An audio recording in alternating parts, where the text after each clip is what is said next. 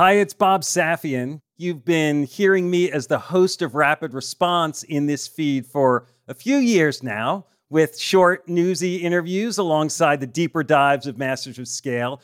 Well, I'm excited to share that Rapid Response is expanding into its own feed. We'll be putting out shows twice a week, focusing on the urgent issues that business leaders are dealing with in real time.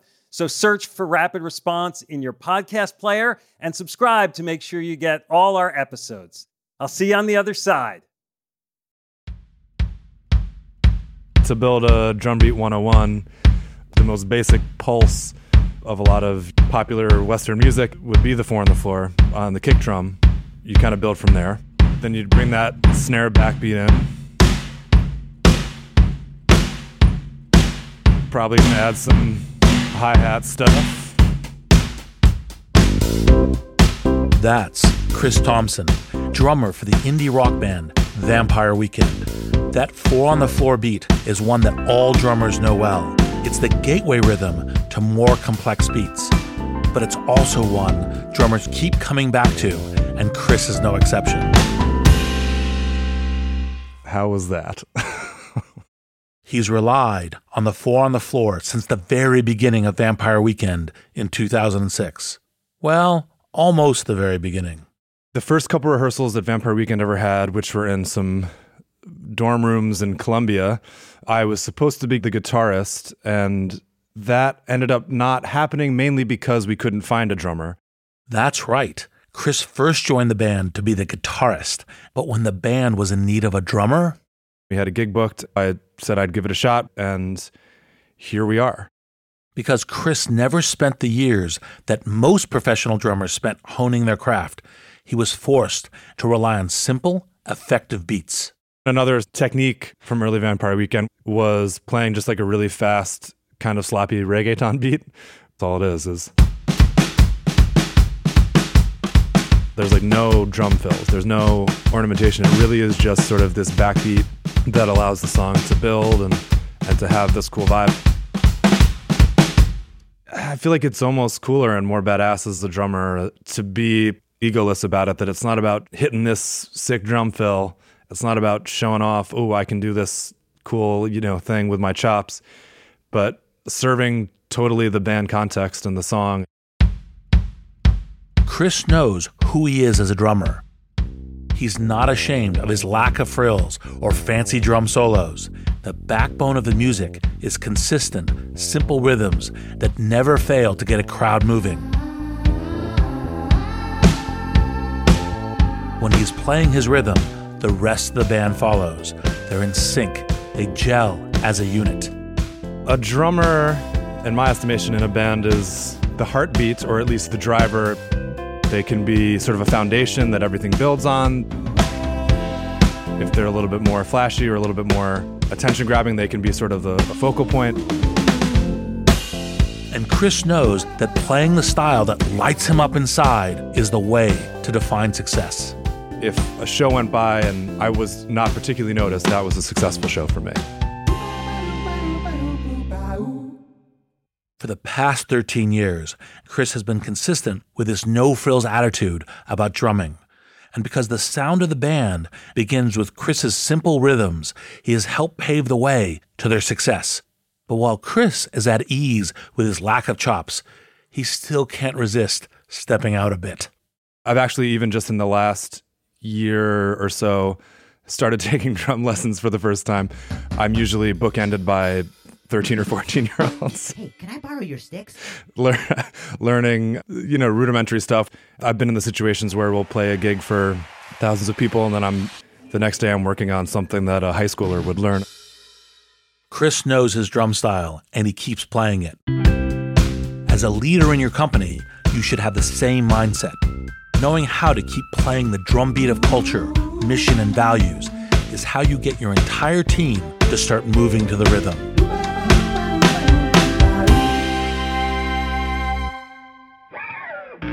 What are we playing next? How about I Believe? From the top, one, two, three. I believe. I believe. I believe. I believe. I believe.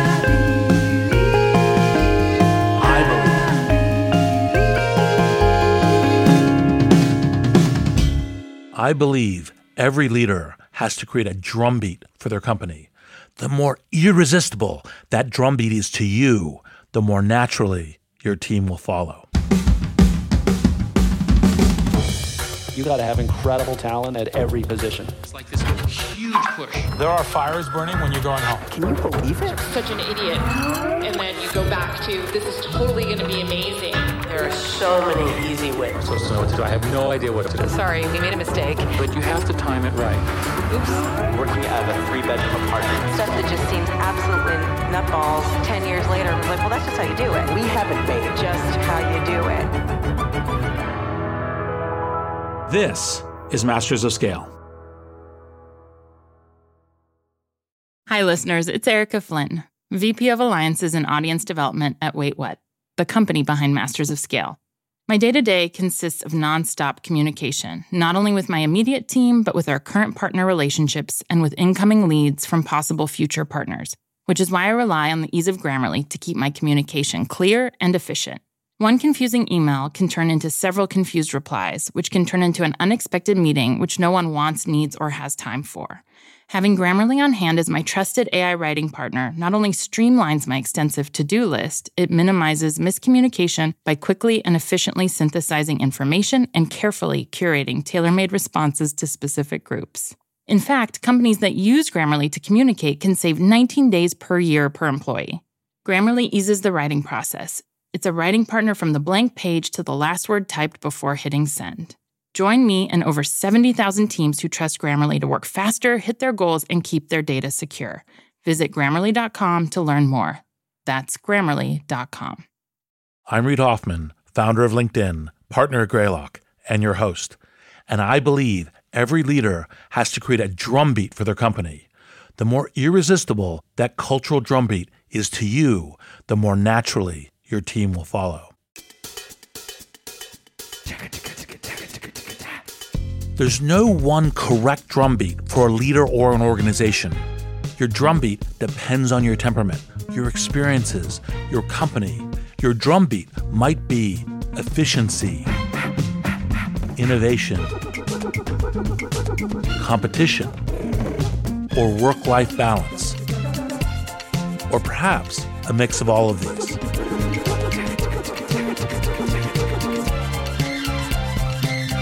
No two drummers will play the same beat in precisely the same way, and this is actually key. Your cultural drumbeat needs to authentically match both you and your team.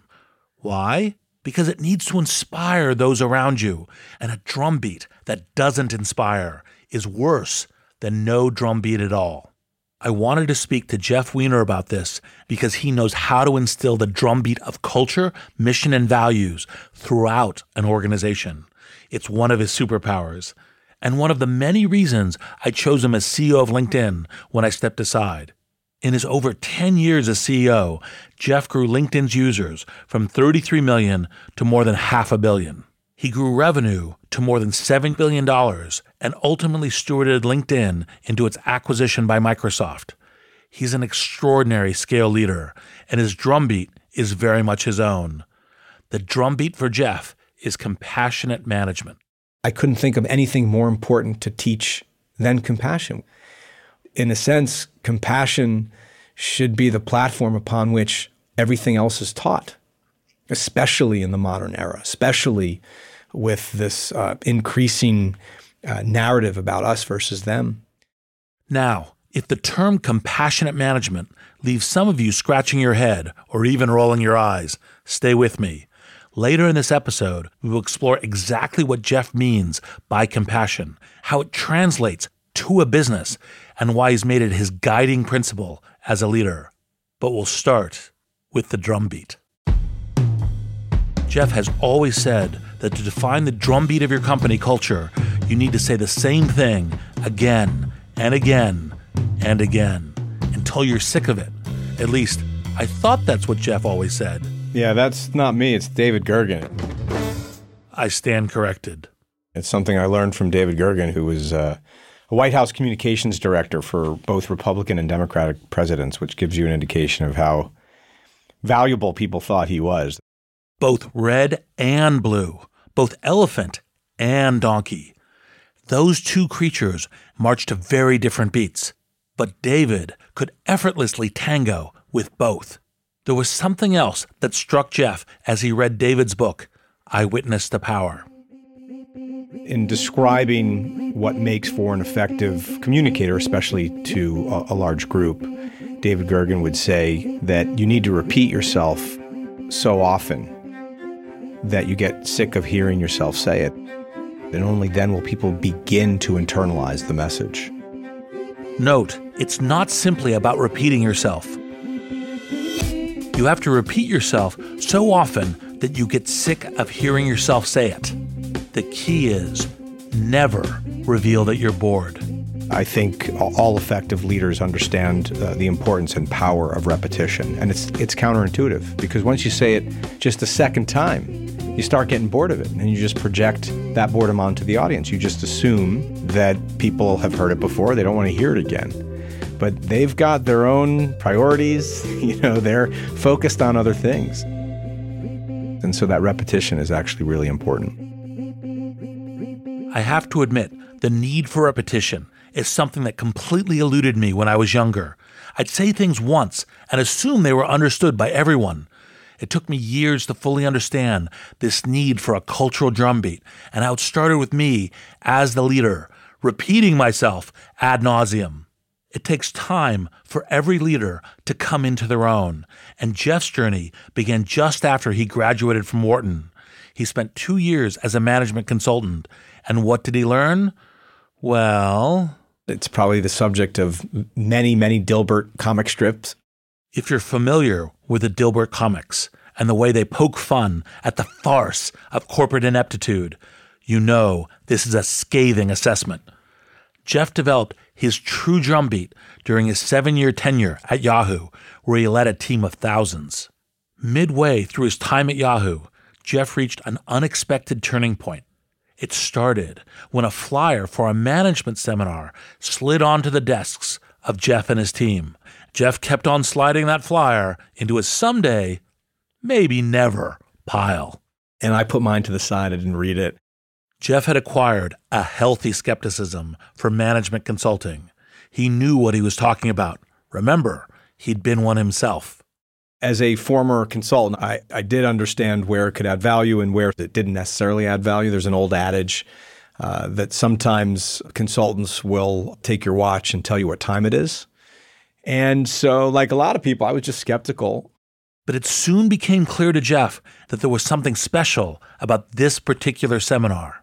Sure enough, one member after another from my leadership team who was going through the program said to me, without realizing that other members of the team had relayed the same sentiments, that this was different. It was special and it was really, really valuable. So Jeff kept asking around. They kept saying, You, you got to sign up, you got to make sure you take it. Jeff's curiosity wrestled his skepticism to the floor, and he signed up for the seminar. It was run by a consultant named Fred Kofman. Fred had a way of bringing out the human side of management. I had never heard anyone write or speak like that on the subject of management or leadership or team building, how important it is to remain mindful and conscious. What Fred said resonated with Jeff deeply. When this happens, it's a sure sign that you've discovered something that you can incorporate into your drumbeat, especially if it breaks through your shell of skepticism. I can't recall if he used the word compassion specifically, but that was certainly implicit in all of the messaging, how important it was to get out of your own head, to be a spectator to your own thoughts, especially when you become emotional, to put yourself in the shoes of the people that you're working with, to understand where they're coming from, their strengths, their weaknesses. Fred's seminar came at just the right time. And it all resonated very, very deeply with me. And I found Fred to be one of the most enlightened people I've ever had the opportunity to work with in business. Jeff and Fred's drumbeats were in sync and they became friends. Jeff turned to Fred when he was planning to move on from Yahoo. The two of us got together for dinner and I was talking about what I wanted to do next. And I didn't know specifically, but I had a, a sense of a personal vision I was interested in pursuing. That was to help expand the world's collective wisdom. Fred sat back and he said, oh, That's really interesting. I can see why you're excited about that. But wisdom without compassion is ruthlessness, and compassion without wisdom is folly.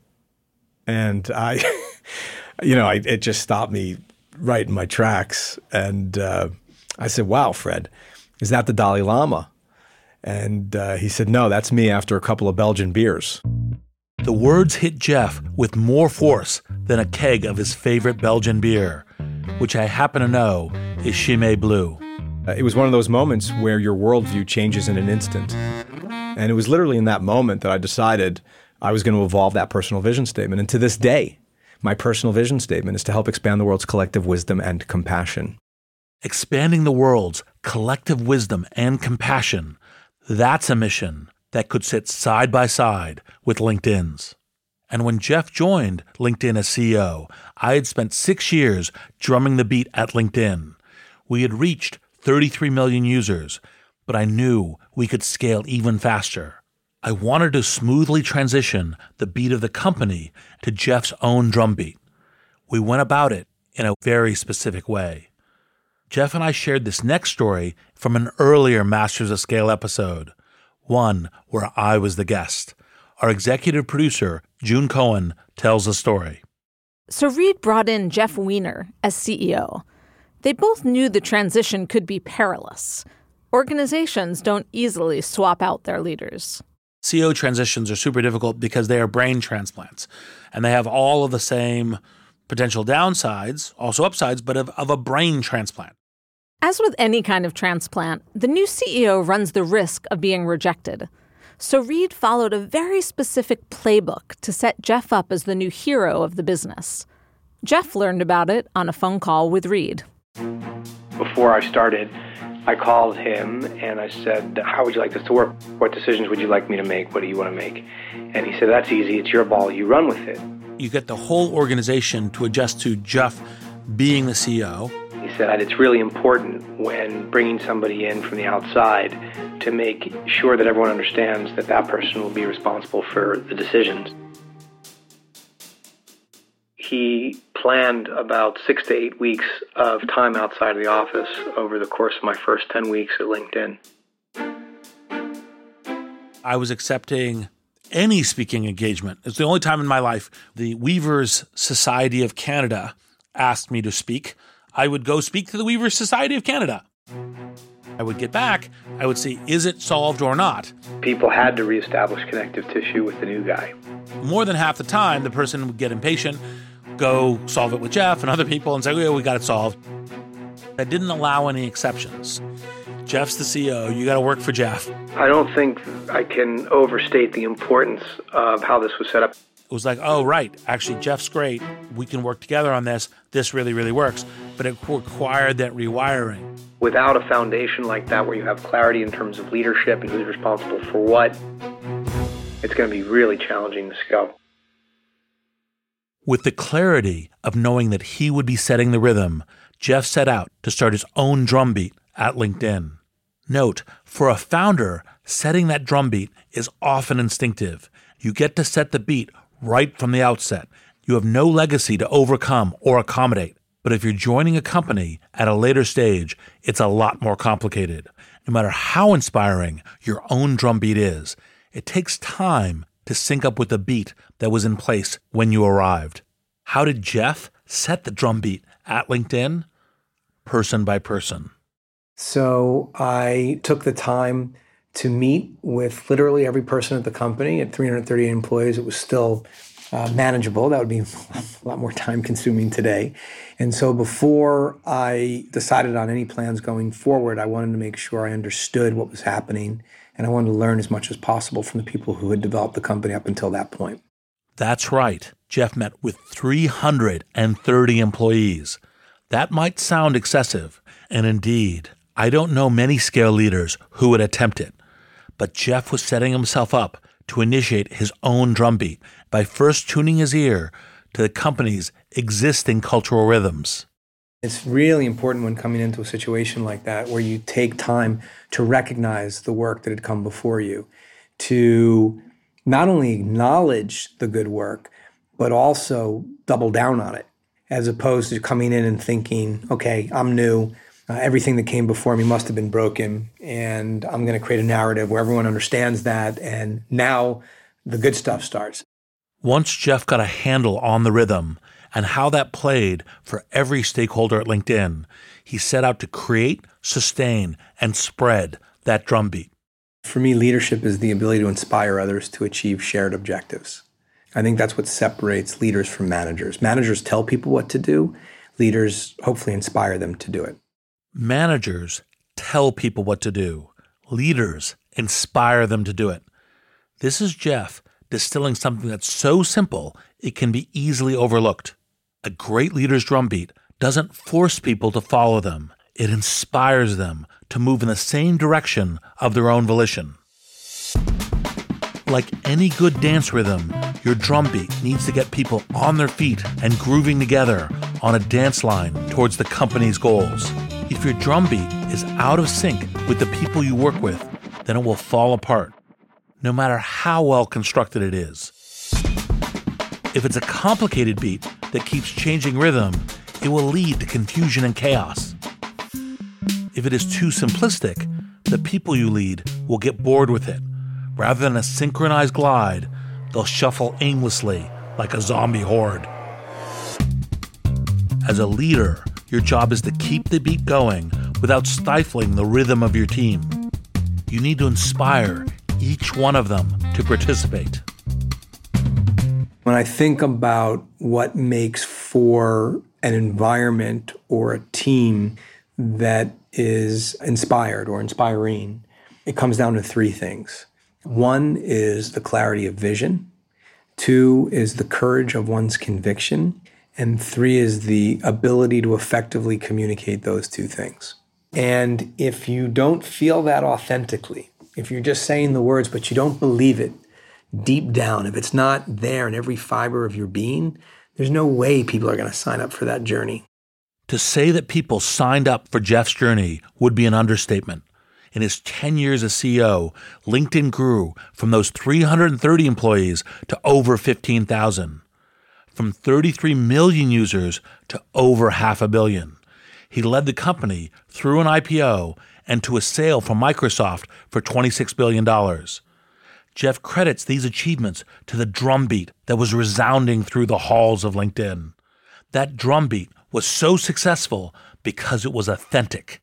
It's worth rewinding to hear those last words again. If you don't feel that authentically, if you're just saying the words but you don't believe it deep down, if it's not there in every fiber of your being, there's no way people are going to sign up for that journey. There are many drumbeats that will inspire a team to take the journey with a leader. In fact, there is as many drumbeats as there are founders. For Jeff, there's a particular drumbeat that pulses through everything he does and that drumbeat is compassion. We'll find out exactly what this means after the break. Hey, listeners, it's Jodine Dorsey, the VP of Live Events at Wait What, the company behind Masters of Scale. I am constantly tasked with reaching out to teams across a wide spectrum of professions and the vastly different personalities that go with them. Grammarly helps me quickly shift tones to better communicate what I want to say and saves me valuable time in the process. Our upcoming Masters of Scale Summit event features top tier speakers from CEOs to founders to political leaders. Grammarly's ability to produce on brand writing helps me properly prepare for each and every thought leader I interact with on stage. It lets me generate the most exciting specialized content for our audience. In fact, teams that use Grammarly report 66% less time spent editing marketing content, which I've seen firsthand with my Summit team. Join me and over 70,000 teams who trust Grammarly to work faster, hit their goals, and keep their data secure. Visit grammarly.com to learn more. That's grammarly.com. Before the break, we saw how Jeff established a drumbeat that cemented the culture, mission, and values that drove LinkedIn to phenomenal scale. That drumbeat, which is still going strong, is so effective because it's authentic. It's a drumbeat that Jeff found irresistible, and his passion for it meant he couldn't help but make it irresistible to everyone around him. The authentic thump, thump, thump that drives Jeff's beat is compassion. Let me quickly acknowledge the eye rolls I can sense from some of you. If compassion makes you think of Care Bears skipping arm in arm through sun dappled meadows, you might be left wondering how it applies to the cold, harsh reality of business. And you aren't alone. I asked Dr. Monica Worline at Stanford about the most common objections she hears from leaders when it comes to compassion. Monica is a research scientist at Stanford's Center for Compassion and Altruism Research and Education, and she hears this a lot. You know, Monica, I understand what you're trying to say, and I know that people matter, but we have to focus on the bottom line, right? We can't be so touchy feely. That is the primary response that leaders have to a conversation about compassion. Monica and her colleagues have actually studied Jeff's methods of workplace compassion and exactly why it works. Organizations become more innovative, they become more adaptable, they become more engaging and exhibit higher performance when people in the organization are focused on paying attention to each other's well being and caring for each other. That's a hard sell to most leaders. They don't really get the link between organizational performance and the quality of human interaction in their work. And so, in that sense, Jeff is an outlier in his field. Jeff is an outlier, and it's important to note that compassion is by no means required to scale a company. There are more counterexamples than examples, but Jeff's approach works, and I've learned a lot by watching it in action. I asked him how he responds to objections. I've learned a great deal about the focus on compassionate culture and compassionate management from you because not just is it kind of a good human thing to do, but it also is a business effective, a business competitive thing to do. Elaborate on the ways that you think compassion is an essential quality for a manager for me, you know, compassion begins with uh, putting yourself in somebody else's shoes, seeing the world through their lens. So you're in a position uh, where you can help them, or the classically defined alleviate their suffering. Though in a work environment, I think it goes well beyond alleviating suffering. To demonstrate this, Jeff points to the famous commencement speech David Foster Wallace gave in 2005, titled, This is Water. And at one point, he talks about being stuck in traffic as an example. And he talks about uh, not just the traffic part of it, but where he was going, the supermarket he was shopping in, and all the people along the way who were driving him crazy, who were pissing him off to no end. And the assumptions that he made about their intentions or their lack of intentionality and how it was creating so much frustration for him. That was the before. Then he revisited the entire stream of anecdotes, putting himself in the shoes of these other people. And it's incredibly powerful. So, compassion isn't just about understanding other people, it also requires understanding yourself. That's the superpower.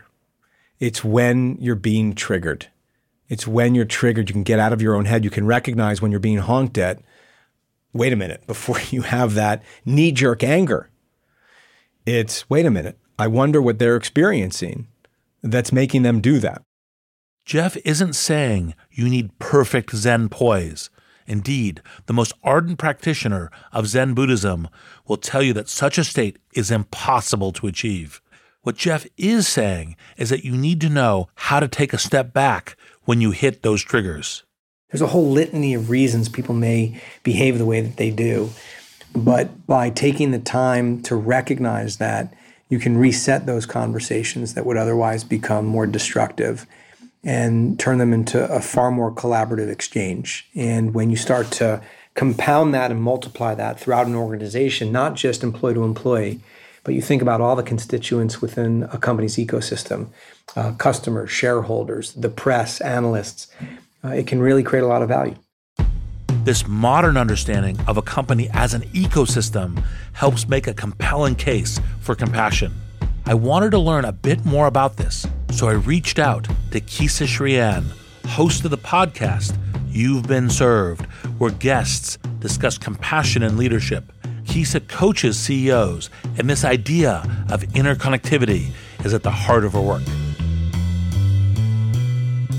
I love defining compassion in terms of interconnectivity you know, intersectionality. And we talk about intersectionality as a cultural phenomenon. I am a person of color. I am a woman. There's intersectionality there. But if we look at businesses, in 1970 or 71, Milton Friedman, an economist, said that, you know what, the role of a business is simply to make their shareholders happy, to make money for the shareholders. And that's one way of looking at it. But if we combine making money for shareholders also with having compassion for everyone else in the ecosystem. That means the shareholder, that means the employee, that means the supplier and the partner. That's what compassion really means. How can we leverage everything in the ecosystem to make this enterprise great?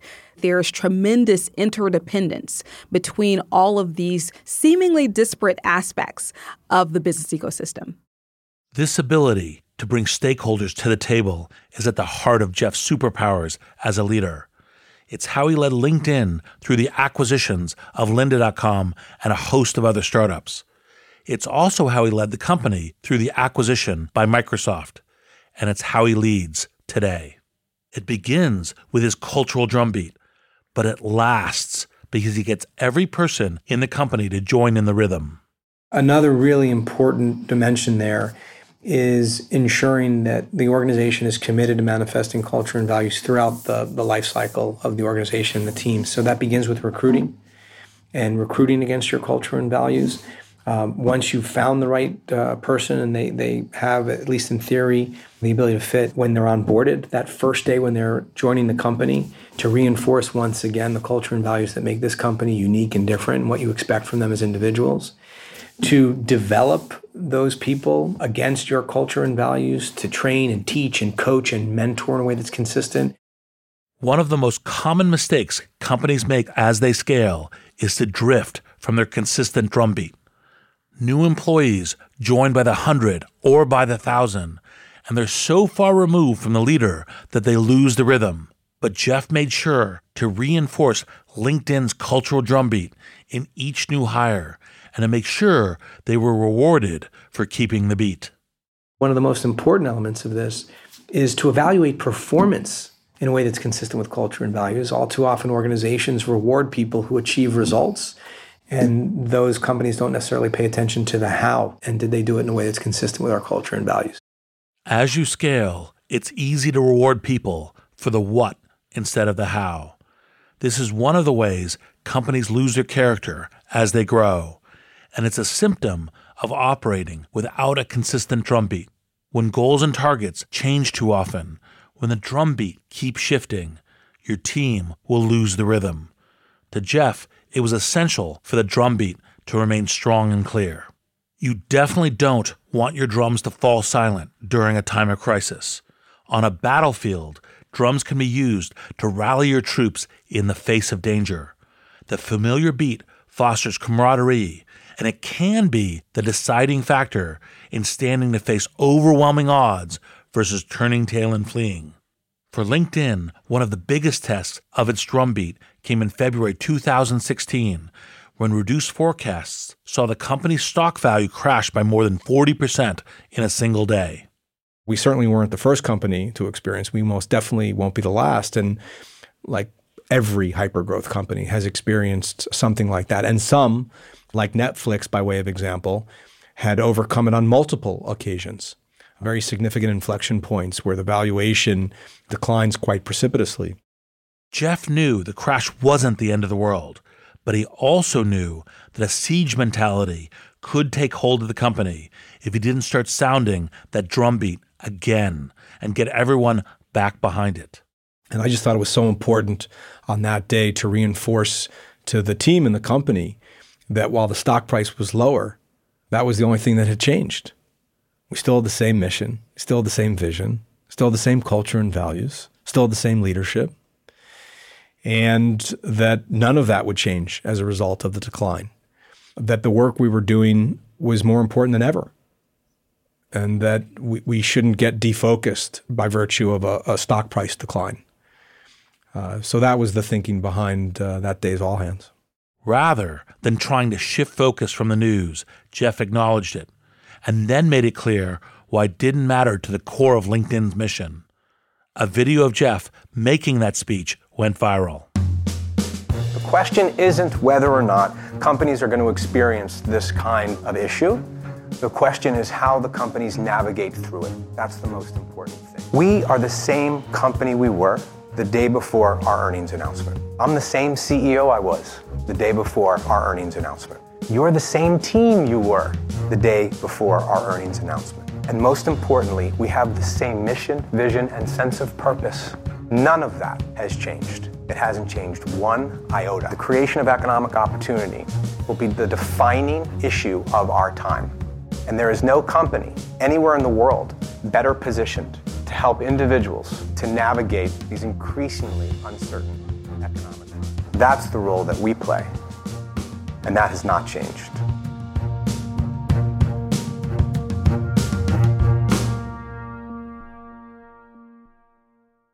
It's a clear example about how your team's shared beat can be a bulwark against despair, something that everyone can rally around in times of war and times of peace. The challenge is to construct a beat that stands the test of time. For us, the narrative begins with a framework that we use called From Vision to Values. It starts at the top. The vision is the dream, it's true north. We delineate between the vision and the mission insofar as the mission is a singular overarching objective that is measurable, realizable, and then hopefully inspirational. So that delineates the mission from the vision. That's the what. The vision and the mission are our what. And the culture and the values are the how. They're how we go about doing what we do. You need a clear vision of what you want to achieve and how to achieve it. You need to make sure that when it comes to focusing on the mission and the values, everyone in your team has 2020 vision. You do this with consistent repetition. There's uh, a lot of value to consistency as well, especially when you are cascading key messages uh, to a company that's achieved scale, you know, 5,000, 10,000, 15,000 plus employees. The more messages that you're cascading and the more those messages change, the more complexity you introduce, the harder it is for people to internalize and understand what it is that you're trying to get across to them. And more importantly, once they understand that those key messages, to act upon them, to execute what it is that the company is trying to accomplish. Does that mean you never change? No, because static cultures are dying cultures. But when you do change the underlying drumbeat, it has to be carefully considered. I think it's important to remain open and flexible. We just changed one of our values for the first time in over a decade.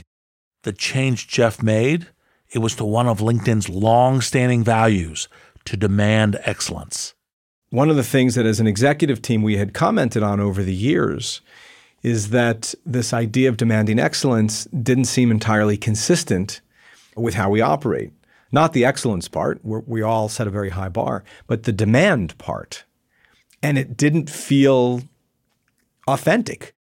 It may sound small, but everyone who was keyed in to the LinkedIn rhythm could feel something was off, like a disturbance in the force we kind of all agreed that when it comes to demand excellence, the words kind of get stuck in our throat because we're not a demanding culture. That's not what it's about. And our head of internal communications, Blythe Yee, had the idea to tweak demand excellence to inspire excellence. And as soon as she said it, you know, you would think there'd be a lot of debate and back and forth, given that it had been 10 years since we've changed any of the values. And it was just instantaneous. And everyone was like, that's it. It's perfect. The agreement was instantaneous because LinkedIn had been moving for so long to a shared drumbeat. The team was in such alignment over values, they instinctively knew the words were right. Jeff's drumbeat of compassionate management was one that inspired excellence rather than demanding it. And Jeff continues to spread that value of compassionate management even outside of LinkedIn. He recently launched the Compassion Project, a national initiative to bring lesson plans on compassion to elementary school students across the U.S. The mission is to ensure that every primary school student, every elementary school student in the United States can not only understand the meaning of compassion, but practice it. So we're active in nearly 4,000 schools already. The goal over time is to be active in, in every elementary school in the country. And there's nearly, you know, somewhere between 70 and 80,000 primary schools in the United States. That's the goal. Jeff believes compassion is crucial to navigating the new challenges technology is creating. And that's as true in the boardroom as it is in the classroom.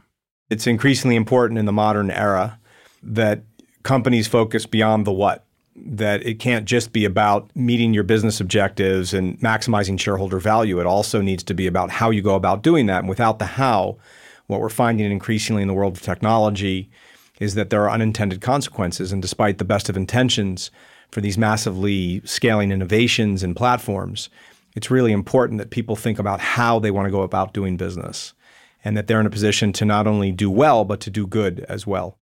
For Jeff, being compassionate is about striving to increase joy and decrease pain in your team, your customers, and the world. By doing so, you can amplify potential inside your company and out. And that's a drumbeat we can all get behind. I'm Reid Hoffman. Thank you for listening.